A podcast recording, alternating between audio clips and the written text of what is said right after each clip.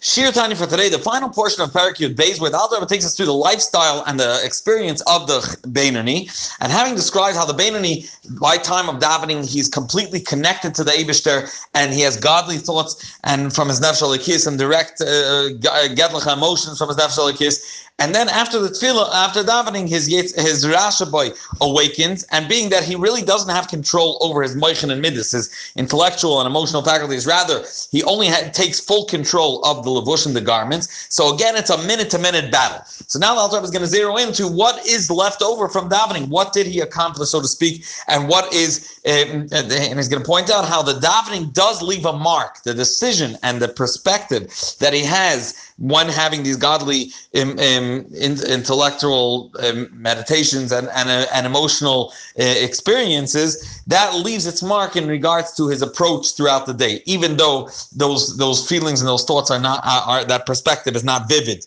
when the Nefesh Bahamis wakes up again after the davening. Just for this, the davening is effective in regard to the Rishimu, so to speak, the mark, the moichin in his mind, and the fear and uh, and awe and the love for the Eibishtam, that did take over and uh, and saturate his the right compartment of his heart. This this helps him to overpower the and control on this bed. This does help him that he has enough of the control over this little city that the the, the Yetzer Hara, the Nefesh Bahamis, which is in the left side of the heart, doesn't is not able to control to the extent of actualizing his thoughts and his tivus, his lusts. Uh, so therefore, he won't. He's not able to enclose himself in the through and act through the limbs of the body. Even in in his mind alone, even just to give us such a thought, lahara bara, to intentionally and and and voluntarily think uh, um, about bad and lost English Even this, the Yetzer doesn't have, the Nefesh doesn't have enough control to get the person to uh, in willingly think about uh, impro- improper thoughts. With his ratzim, so to speak, his willingness in his mind, hears that, that he should accept willingly this thought, uh, this distraction.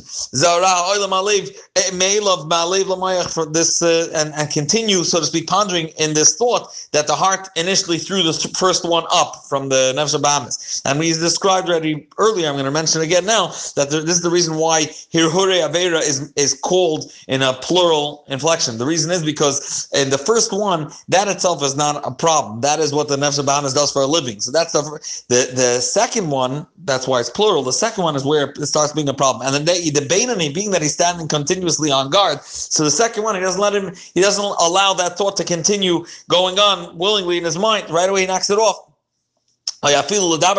Or even to speak about it, which is just words you would think sorry, the kolskin, how much if he doesn't let it continue, kolskin la how much more so that he doesn't allow this thought to continue expanding and so to speak uh, start start uh, meditating on how he's going to do something b'poil chas uh, act on it. Oh yeah, feel even to shed a few words on it. Because we already described, it's impossible to believe that a Beinani would allow uh, such a thought to continue processing in his mind or speak about it. Because a Mahar someone that does think willing willingly, Nikar Rasha right away automatically is considered a Rasha. And we said, he will never fall under the category and under the title of a Rasha. That's why he's a Benoni. And, th- and therefore, it's inevitable. It's, it's definitely, um, cru- it's definitely the truth about of the Beinani that he never allows such a thought to pass his mind again and, and, and expand on it. The Now he's going to move on from Ben Adam Lamakim to Ben Adam Lachaber. Like in the same vein, this is the way he stands on guard in regards to between man and man. Between man, as soon as a thought, there's an emotion comes from his heart and tries to take over his mind,